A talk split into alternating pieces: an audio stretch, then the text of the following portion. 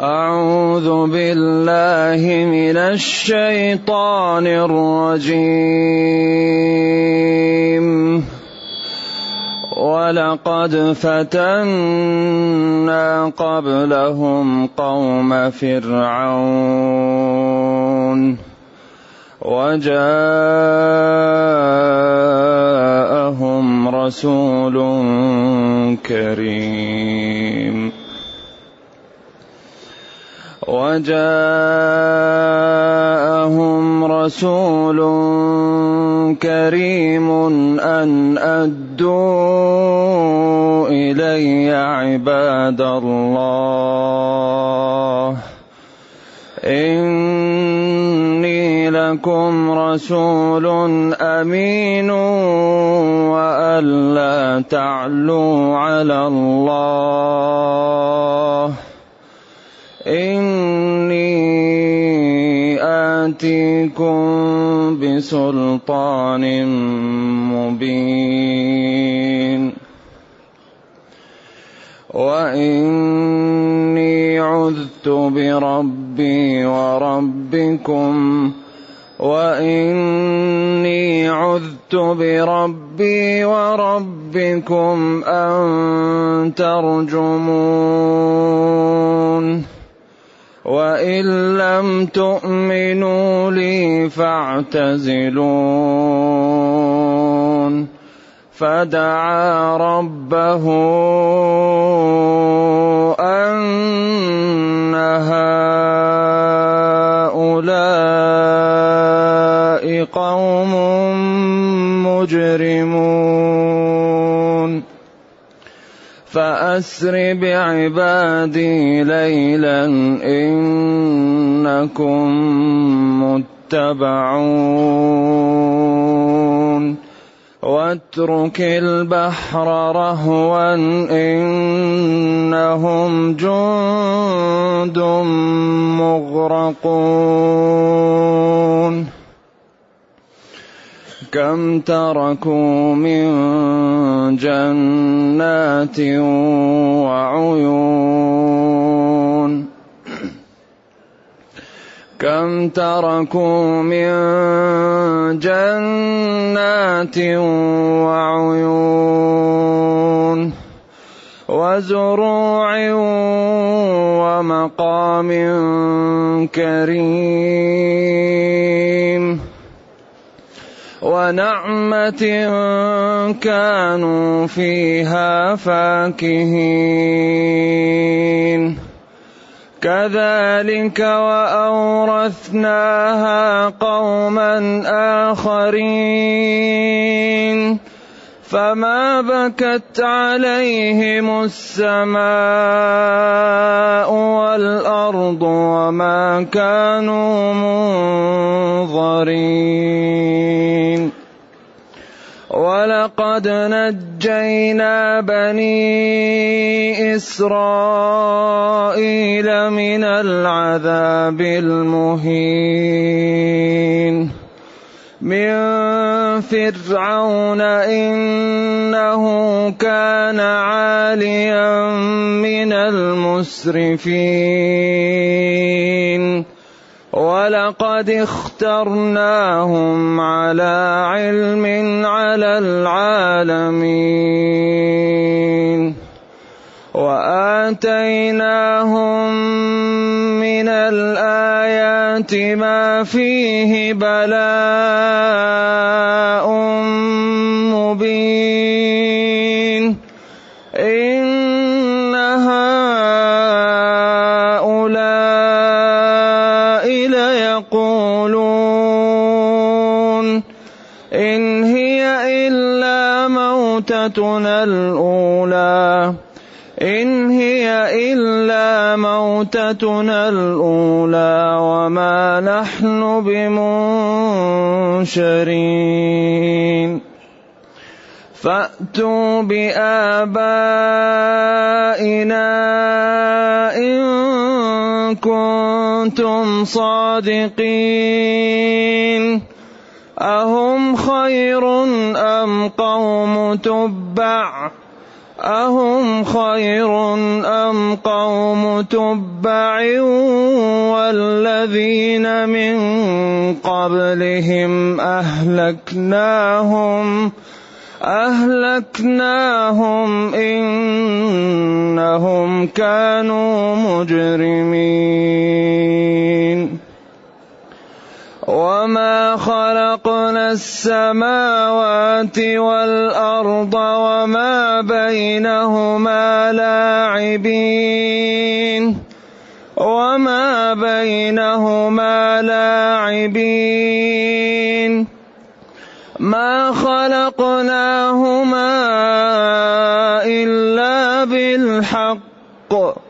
ما خلقناهما إلا بالحق ولكن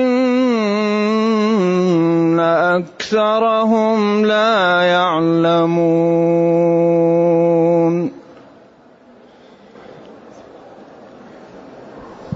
الحمد لله الذي أنزل إلينا أشمل كتاب وأرسل إلينا أفضل الرسل. وجعلنا خير أمة أخرجت للناس. فله الحمد وله الشكر على هذه النعم العظيمة والآلاء الجسيمة. والصلاة والسلام على خير خلق الله وعلى آله وأصحابه ومن اهتدى بهداه. أما بعد فإن الله تعالى يبين ويسلي نبيه أن هو إذا كذبت به قريش ووقفت في وجه الدعوة فإن هذه طريق الأمم السابقة تقف في وجه رسلها وتكذبهم. والله لقد فتنا قبلهم أي قبل قريش وقبل قوم عيسى قوم فرعون. وهم القبط. فتناهم الفتنة تقال للاختبار وتقال للرسوب في الاختبار وتقال للطرد. يعني إنسان يختبر فتنة إنسان يرسب فتنة إنسان يطرد من الم... من من المؤسسة فتنة. فإرسال الرسل فتنة والتكذيب فتنة. ونتيجة التكذيب الذي ودخول النار فتنة. ثم هم على النار يفتنون. كل هذا ابتلاء. أي ولقد فتنا قبلهم. أي ابتليناهم واختبرناهم. فرعون. أعطيناهم النعم. وأعطيناهم الأموال. وأعطيناهم الصحة. وأعطيناهم الجاه. ثم أرسلنا إليهم الرسل وابتليناهم بإرسال الرسل. فلم ينجحوا في الاختبار وعياذا بالله كفروا فحقت عليهم الفتنة وحق عليهم العذاب. ولقد فتنا قبلهم قبل قوم النبي صلى الله عليه وسلم وقبل قوم عيسى قوم فرعون وهم الأقباط. وجاءهم رسول من الله كريم صاحب فضل وصاحب جاه وصاحب منزلة. ذلك وكان عند الله وجيه. وألقيت عليك كل من رأى موسى يحبه. وألقيت عليك محبة مني ولتصنع على عني. وجاءهم رسول كريم من الله تعالى أكرمه وأعطاه النبوة وهي من أعظم ما يعطى للخلق. قالت رسلهم إن نحن إلا بشر مثلكم. ولكن الله يمن على من يشاء.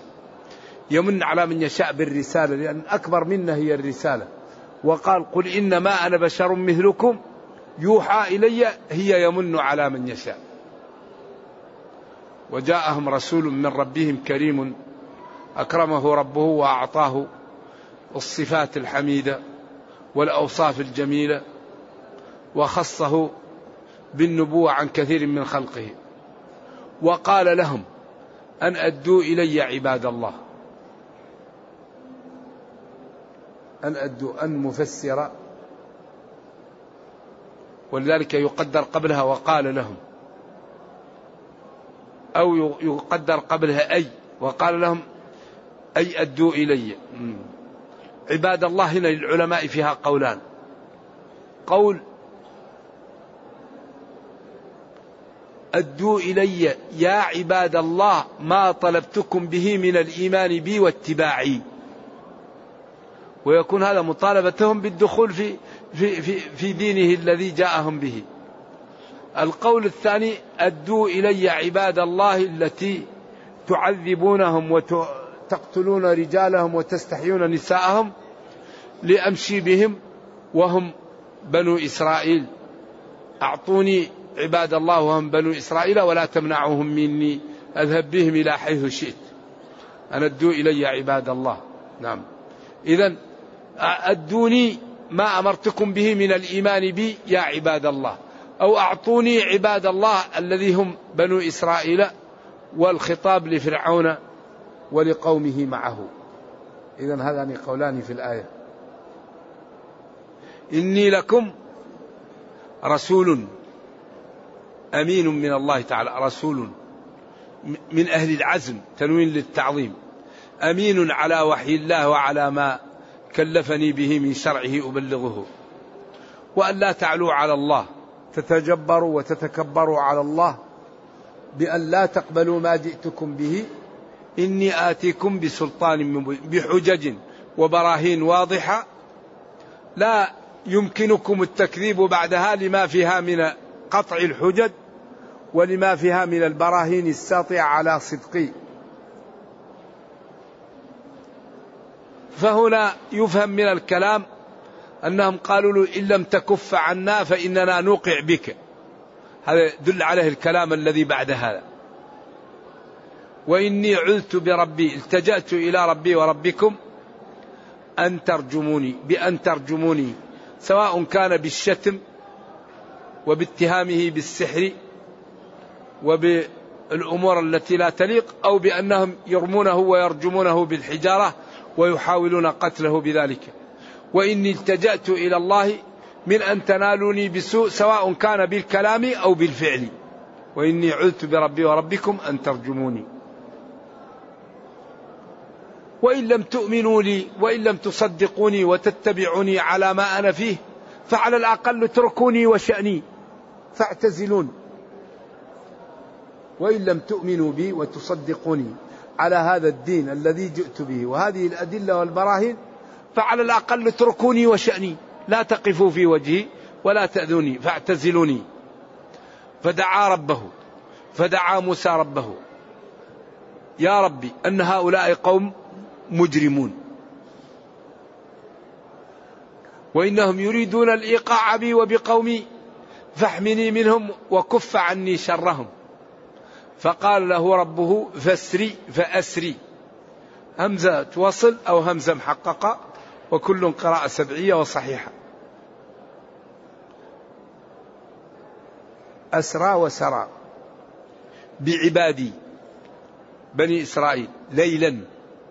والسراء هو المشي في الليل لكن هذا بيان وكشف. إنكم متبعون من فرعون. وقد بين هذا ووضحه في سورة الشعراء.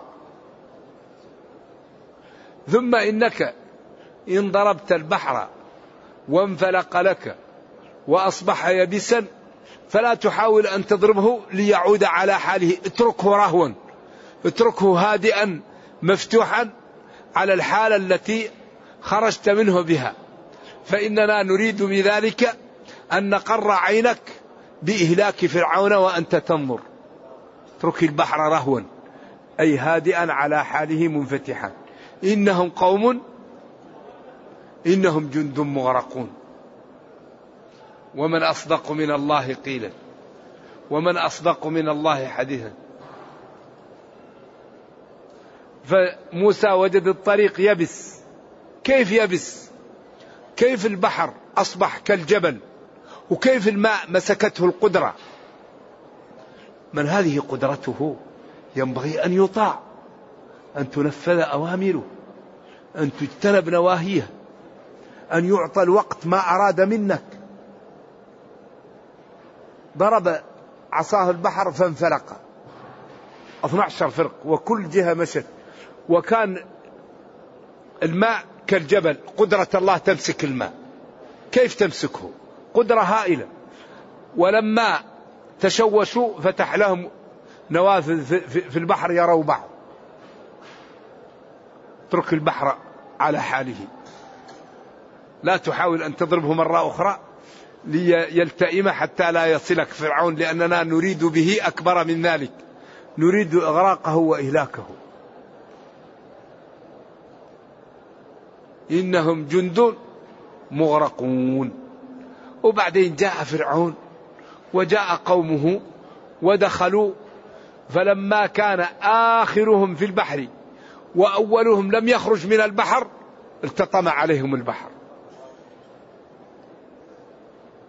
وقال فاليوم ننجيك ببدنك نجعلك على نجوى ببدنك لتكون لمن يراك من خلفك آية أنه مات. ولذلك الآن لما موميات الفراعنة لما ذهبوا به إلى بعض الدول الأوروبية ليعالجوه. واحد اكتشف وقال هذا ميت بالغرق. قالوا له القرآن موجود أنه مات بالغرق. لما حل نظر فيه فقال هذا ميت بالغرق. لذلك نحن الآن كل ما كشف شيء نجده في القرآن. لأن الله قال تبيانا لكل شيء. فاليوم ننجي لتكون لمن خلفك. وقد هذا يشير إلى التحنيط. لكل من يأتي خلفك. من من صيغ العموم؟ آية. هذا قد يكون إشارة إلى التحنيط. لا يبعد. ثم أيوة إنهم جند مغرقون. ثم بين ما كانوا فيه من النعم والرخاء والعزة والأموال والمياه والعيون والبيوت والمتع. كيف فقدوا هذا وذهبوا للجحيم بسبب الكفر وعدم شكر نعم الله. كم تركوا؟ كم للتكثير تركوا من جنات بساتين وعيون تجري منها الماء وزروع ومقام منازل كريمة مليئة بالشرفات ومليئة بالتزيين والتزويق والجمال.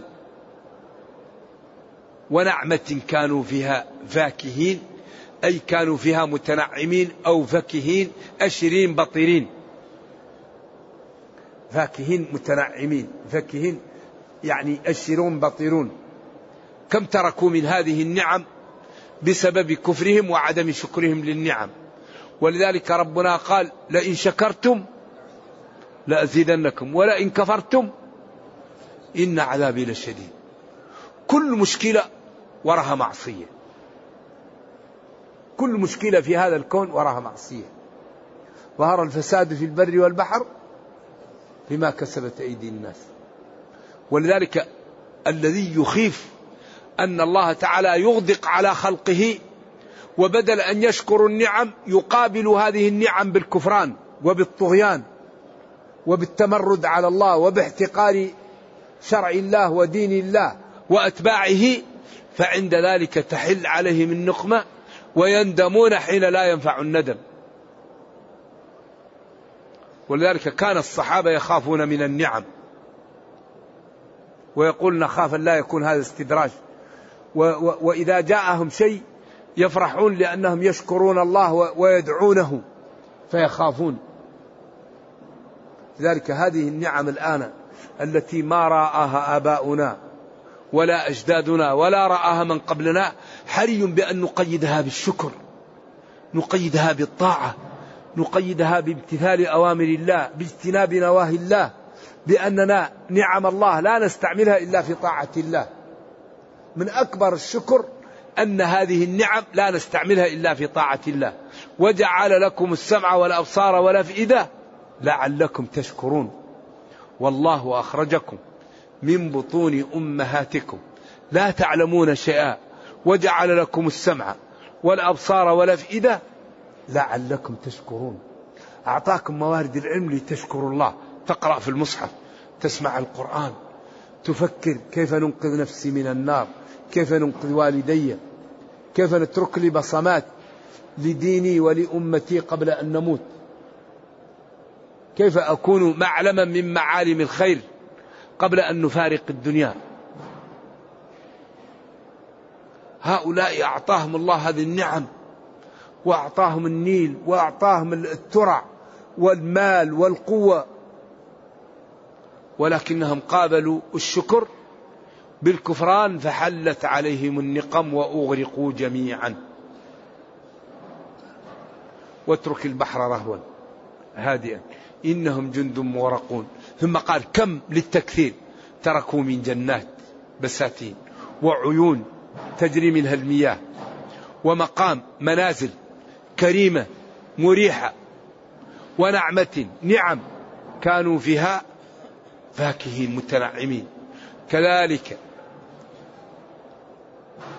مثل ما كفروا أورثنا النعم التي كانت عندهم لقوم آخرين وهم بنو إسرائيل كما قال في سورة الشعراء وأورثناها بني إسرائيل. فما بكت عليهم السماء والأرض وما كانوا منظرين. قال العلماء إذا كان العبد الصالح يصلي في الأرض ويعمل عليه فإن الأرض الذي يصلي عليه إذا فقدته تبكي.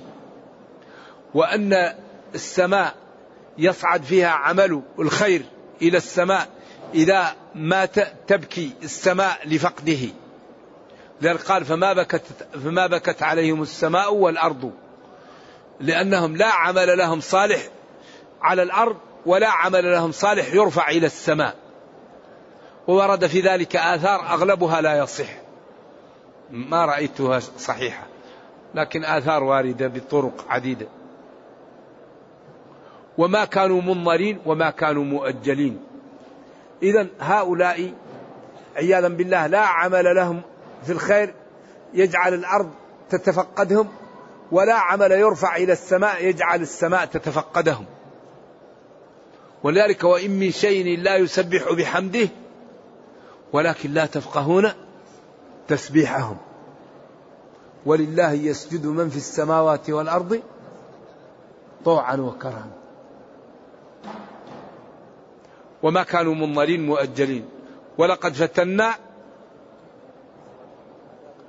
ولقد نجينا أنقذنا بني إسرائيل من العذاب المهين المذل الذي كانت تعمله معهم القبط وفرعون يقتل ذكورهم ويخدم نساءهم. إنه فرعون كان عاليا متكبرا متجبرا من المسرفين من الذين يظلمون الناس ويوقعون في, في, في الهلكة والظلم ويسرفون في ذلك الظلم. إنه كان عاليا من المسرفين.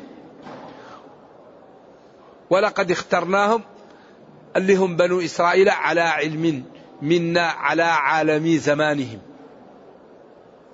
وآتيناهم من الآيات والحجج والنعم والبراهين ما فيه بلاء مبين المن والسلوى والغمام وتفجير الماء من العيون وإن جاءهم من فرعون وأعطيناهم بعض العقوبات كما حصل لهم في التيه وكما حصل لهم. أعطيناهم من الحجج وما فيه بلاء لهم من النعم والنقم. إن هؤلاء أي كفار قريش لا يقولون ما هي إلا موتة الأولى. ما فيه حياة بعد الموت وما نحن بمنشرين بمبعثين. وإن كنتم مكذبين فيما قلنا لكم فأتوا بآبائنا الذين ماتوا من قبلنا حتى ندل على صدقكم فلا يبعث أحد. قال تعالى أهم خير أم قوم تبع. تبع هو حاكم اليمن في القديم ولذلك كانت في اليمن حضارة كبيرة قديمة ولذلك نوه بهم. أهم خير أم قوم تبع؟ ولذلك ورد في الآثار لا أدري هل تبع كان نبي أو رجل صالح. وقيل كان على عبادة الأصنام ثم توهود وقيل غير ذلك. والذي يدل في السياق أنه لم يكن مسلم ولكن كان له منزلة ومكانة عظيمة. أهم خير أم قوم التبع والذين من قبلهم؟ أهلكناهم من الكفرة. إنهم كانوا مجرمين كافرين. ثم هدد وخوف وقال وما خلقنا السماوات والأرض وما بينهما لاعبين. هذا الكون ما خلق عبث. خلق للابتلاء خلق لأن يرحم البعض ويعذب البعض. خلق لإظهار قدرة الله ورحمته وجبروته وسطوته. وما خلقنا السماوات والأرض وما بينهما لاعبين. خلقناهم لأجل اللعب والسخرية. لا. ما خلقناهما إلا خلقا متلبسا بالحق وواقعا. حتى نكرم من اتقى ونعاقب من كفر. ولذلك خلق الموت والحياة ليبلوكم. خلقنا للابتلاء ولا يزالون مختلفين إلا من رحم ربك ولذلك خلقهم. خلقهم للاختلاف وللرحمة. كما قال فمنهم شقي وسعيد.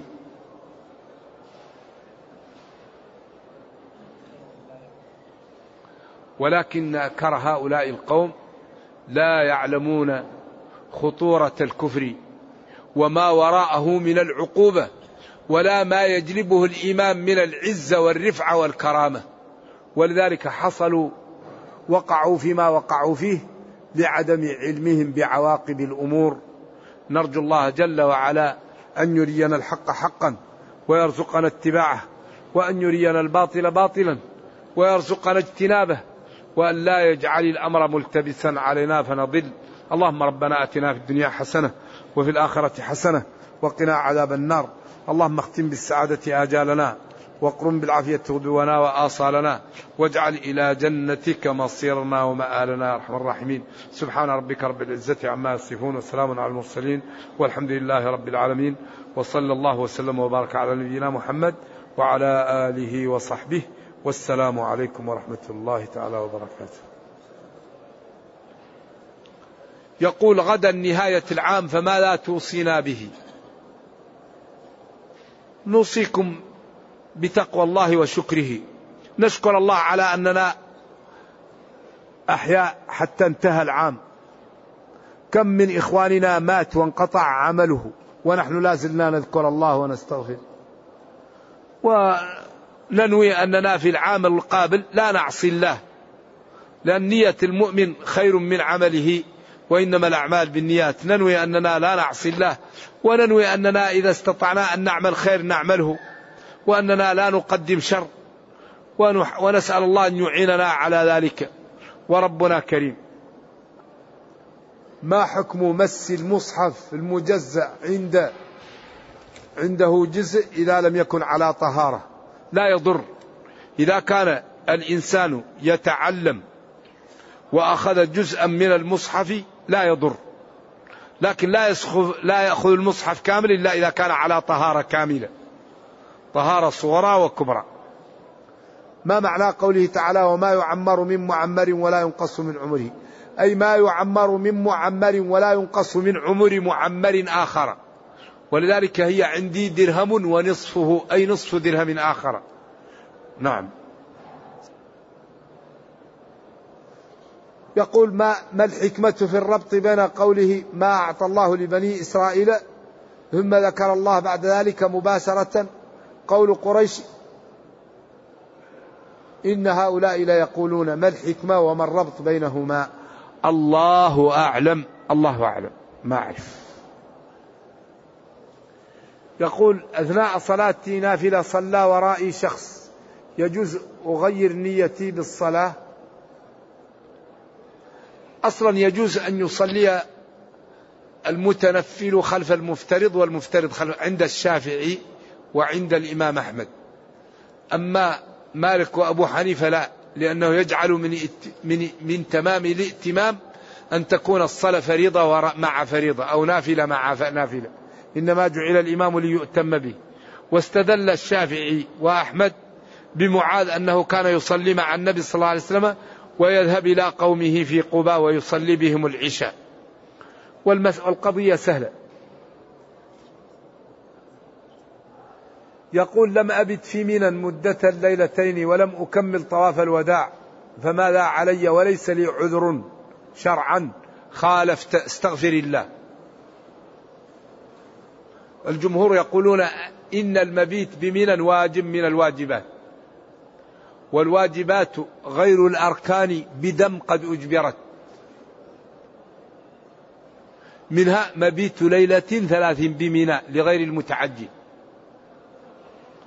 فالجمهور عند أن المبيت بمنى واجب ومن ترك واجبا فليرق دما. وعند الإمام أبي حنيفة يرى أن المبيت بمنى لأجل الرمي وأنه سنة ليس بواجب. فمن حصل في هذا وأراد أن يتكع على هذا المذهب فالدين يسر لكن الأولى أنه إن قدر أن يذبح شاه. أما طواف الوداع فهو عند الجمهور واجب خلافا لمالك. مالك يرى أن طواف الوداع سنة واستدل على ذلك بأن النبي صلى الله عليه وسلم رخص للحائض ولم يأمرها بالذبح. ولو كان واجبا لا أمرها بالفدو كما مرأ من حلق رأسه أن يفديه فمن كان منكم مريضا أو به أذى من رأسه فحلق ففديته. والجمهور قالوا طواف الوداع واجب يسقط عن الحائض ومن في حكمها. وقول الجمهور هنا يعني أقوى. فالذي يترك طواف الوداع وأراد أن يذبح له ذلك. نعم. تفسير الآية ولذكر الله أكبر. ولذكر الله أكبر من كل شيء. لأن من قال لا إله إلا الله دخل الجنة. وما في شيء مثل لا إله إلا الله. ولذلك لما كان عم النبي صلى الله عليه وسلم في حالة خطيرة قال له يا عم قل لا إله إلا الله. كلمة أحاج لك بها عند الله. ومن كان آخر كلامه لا إله إلا الله دخل الجنة. قال له يا معاذ ما حق الله على العباد وما حق؟ حقه أن أن يوحدوه ولا يشركوا وحقه أن لا يعذب من لا يشرك به شيئا. قال أفلا أبشر الناس؟ قال إذا يتكلوا أخبر الناس. قال إذا اتكلوا فأخبر بها معاذ عند موته تأثما. ما معنى ولا يزالون مختلفين إلا من رحم ربك ولذلك خلقهم. ولا يزالون مختلفين إلا من رحم ربك لا يختلفون يتفقون. ولذلك خلقهم للاختلاف وللرحمة. كما قال خلقهم منهم شقي وسعيد. وما نصيحتك لمن يحلق لحيته المسلم لا يحلق لحيته ويتركها ويدفع ضريبتها. ولو قالوا له يا مطوع أو قالوا له يا تيس أو يا الذي يريد أن يسخر منك لأنك عندك لحية قل له أمنعني من الموت. النبي قال أوفروا اللحى اسبلوا اللحى اسدلوا اللحى. أمرني ربي أن أقص هذا وأترك هذا. وقال ابن أم لا تأخذ بلحيتي. وقال أولئك الذين هدى الله فبهداهم اقتدي. قالت عائشة سبحان من زين الرجال باللحى. فالذي بعدين ربك ترى قال لك تتركها يا أخي. وما كان لمؤمن ولا مؤمنة إذا قضى الله ورسوله أمرا. ندفع ضريبة الولد وضريبة المال وضريبة السيارة. وندفع بعدين الإسلام لا بد واحد يدفع ضريبته يسخر منك شلك شغل فيه. إن الذين قالوا ربنا الله ثم استقاموا.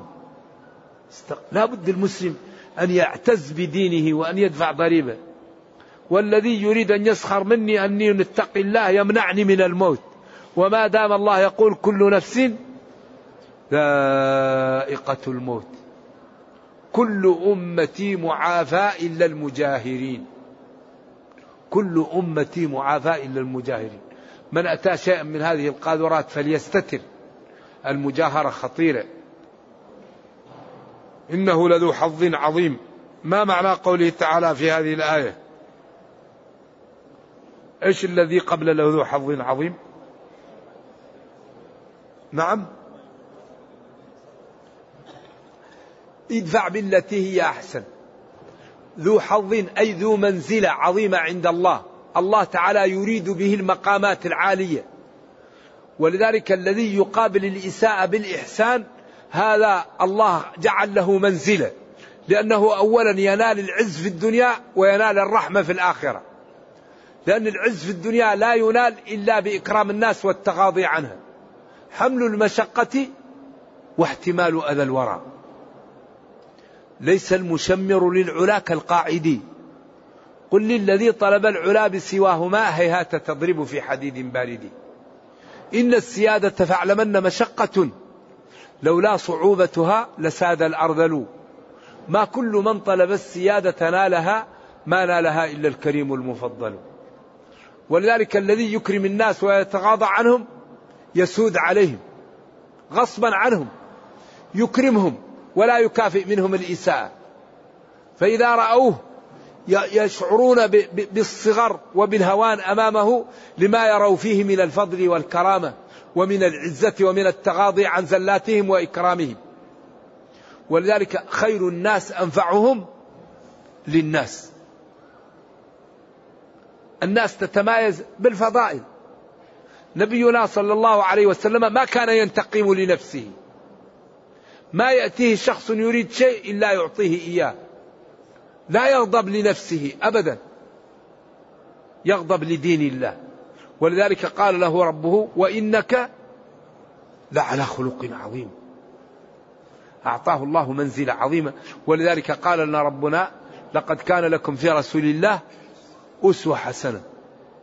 فالذي يكرم الناس ويتغاضى عنها ويسعى في مصالحها تحبه وتدعو له وإذا رأته تشعر بالصغر بالضعف أمامه لما فيه من الفضائل. ولذلك قيمة الإنسان ما يحسن. الإنسان إيش الفرق بينه وبين الحيوان إلا العقل؟ لذلك قيمة الإنسان ما يحسن. ذلك الحقيقة كل ما كان الإنسان محسنا للناس كل ما كان على فضل. نعم نرجو الله أن يجعلنا وإياكم من المحسنين.